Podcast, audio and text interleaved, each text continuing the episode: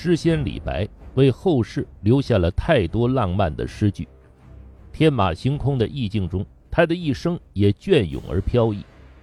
就连李白之死，也堪称古今最为诗意的人生结局。水中捞月，生来纵情诗与酒的天才，终于还是归于水和月。然而，这果真是他的归宿吗？采石月下闻谪仙，夜披宫锦坐钓船。最终爱月江底悬，以手弄月身幡然。皓月当空，江水如银，泛舟而行。酒醉的诗人为美景所醉，伸手去碰触水中的月影，却飘飘然落入水中，与明月、清辉融为一体。似乎只有这样的消逝。才配得上袖口一吐就是半个盛唐的一代诗仙李白。千百年来，人们以这样的方式诠释李白之死。然而，艺术化的想象固然美好，却不能代替历史的真相。纵然被尊为诗仙，李白仍是常人。水中捞月的传说一直让后人难以信服。李白之死。也成为后人追问的千古之谜。唐代是一个盛产诗人的朝代，也是一个诗人离奇死亡事件最多的朝代。王昌龄被人谋害，王勃受惊坠海，卢照邻投水自尽，骆宾王则是生死不明。李白之死也未能逃开这个怪圈，历来说法不一，争论激烈。关于李白的死亡真相，主要有三种说法：一是饮酒过度而死；二是身患重病而死；三是捞月溺水而死。第一种说法记载于《旧唐书》，以饮酒过度醉死于宣城。唐代诗人皮日休在《七爱诗》中也写道：“竟遭腐邪疾，醉破归八极。”现代作家郭沫若更是以此为据，从医学的角度出发，考证出腹斜疾是脓胸症慢性化，向胸壁穿孔。这是关于李白之死最有说服力的正史记载。后来的学者大多采纳这一说法。第二种说法也有历史考证，李白的族书当涂县令李阳冰撰写的《草堂集序》中说。公幼极气。唐代诗人范传正说他盘桓立居，静足于此。与李白有过交往的刘全白也说，偶游至此，遂已集中。至于李白患的是什么病，这种说法就没有详细解释了，只是说李白六十一岁时请缨杀敌，因病半途而归，第二年病死。由此可见。第二种说法与第一种说法较为类似，很可能也是指李白饮酒过度而患重病致死。第三种说法则见于文学笔记和歌咏传说，听起来更像天方夜谭，但符合李白一生的性格和作风。也许正因如此，这种说法的传播最广，影响最大。五代人王定保在《唐述言》中说：“李白着宫锦袍，游采石江中，傲然自得，旁若无人，因醉入水中捉月而死。”南宋洪迈在《容斋随笔》中说：“李白在当涂采石，因醉泛舟于江，见月影，抚而取之，遂溺死。”根据水中捞月的传说。后世文人画家创作了不少相关题材的作品，卓越亭、醉月亭等建筑也相继出现。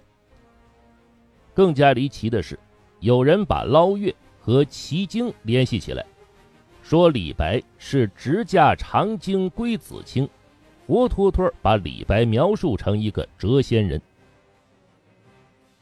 一代诗仙的三种死法，无论哪一种，都与醉酒有关。而李白的嗜酒成性，又与他一生坎坷的仕途紧密相连。遍览群书、周游山川的李白，并非从一开始就笃定做一个狂放不羁的诗人。他在青年时代怀有建功立业的远大抱负，渴望在仕途上有所发展。当时唐朝推崇道教思想，招揽了一批隐居深山的隐士。这些隐士之中，有很多是假扮清心寡欲，等待朝廷召用的。李白也走了这条终南捷径。天宝元年，由于玉真公主的举荐，李白被唐玄宗召入长安，供奉翰林。获得政治出路的李白激动不已，留下了“仰天大笑出门去，我辈岂是蓬蒿人”的豪言壮语。然而他并未料到，等待他的却是凶险的政局和一生的失意。天宝年间的玄宗朝已不是高度繁荣的开元盛世。唐玄宗沉迷于歌舞升平，长期不理朝政。李白入京后，成为了唐玄宗的御用文人，除了写写歌功颂德的诗文，就是填填风花雪月的艳词，其中就有为杨贵妃所写的“云想衣裳花想容”。李白日渐认识到自己离最初的政治理想越来越远，开始纵酒买醉。也逐渐显露出狂放的诗人性格。一个著名例子就是李白自恃才高，让杨贵妃为他磨墨，高力士为他脱靴。关于其中因由，有不同的版本传说。或说唐玄宗爱李白诗才，李白便恃才放旷，要求杨贵妃为他磨墨，高力士为他脱靴，他才肯写诗。然而，根据李白当时的真实地位，这种可能性很小。也有传说，唐玄宗与李白对饮，两人都喝醉了，李白便借着酒兴要高力士为他脱去靴子宽松一下，唐玄宗随口就下令了。还有说法是，一个小国呈送文书给唐玄宗，然而这个国家的语言文字除了李白再无一人通晓。这时，李白提出了上述要求，唐玄宗无奈，只好答应。无论哪种情形，高力士为李白脱靴一事是确实有的，高力士也因此怀恨在心。相传高力士为报复李白，便想方设法在杨贵妃面前进谗言。李白曾为杨贵妃写过一首诗：“一枝红艳露凝香。”巫山云雨枉断肠，借问汉宫谁得似？可怜飞燕倚新妆。这是用“可怜飞燕倚新妆”来赞美杨贵妃的美貌，说杨贵妃堪比汉代美女赵飞燕。高力士却故意歪曲李白的意思，对杨贵妃说：“赵飞燕出身卑微，得到汉成帝的宠爱后，又得意忘形，恃宠而骄。”最后还被废自杀。她虽然贵为皇后，但名声太差。李白用赵飞燕来比您，实在是卑贱至极呀！杨贵妃听后非常愤怒，从此更加阻挠李白的为官之路。李白的行为作风不仅得罪了当权红人，也逐渐遭到同僚的诋毁。他仅在宫中待了不到两年，便被赐金放还。离开长安后，李白越发沉迷于诗酒，整日挥洒诗情，大醉而归。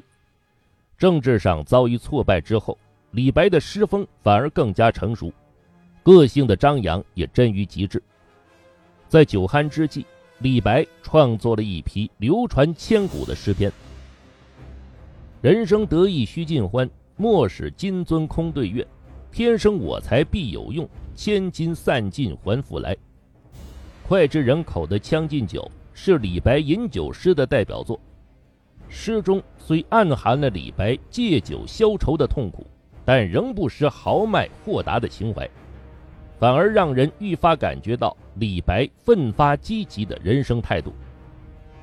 借助于酒，李白不仅获得了作诗的灵感，还获得了超脱于人生际遇的洒脱。后人统计。李白直接写酒的诗占据了他所作诗歌总数的四分之一，在酒醉时写的诗更多。无怪乎留下了“斗酒诗百篇”的美谈。月下独酌，宣州谢眺楼饯别教书书云，客中行等，都是诗与酒的完美结合。举杯邀明月，对影成三人。抽刀断水，水更流；举杯消愁，愁更愁。兰陵美酒郁金香，玉碗盛来琥珀光。等等，都是家喻户晓的千古名句。然而，游历山川多年的经历，并没有完全泯灭李白的政治理想。他仍然关心国事，对入朝为官抱有一线希望。安史之乱爆发后，永王李璘邀请李白加入其幕府。李白怀着消灭叛乱、为国家太平、百姓安定献力的天真幻想，接受了邀请。不料永王不久触怒了唐肃宗，被杀，李白也因此入狱，后来被流放夜郎。这次重大挫折对李白之死造成了直接影响。他被赦时已经五十九岁，晚年在江南一带流落，终于郁郁而终。一生落魄，醉酒而死，这是李白的死亡真相。然而。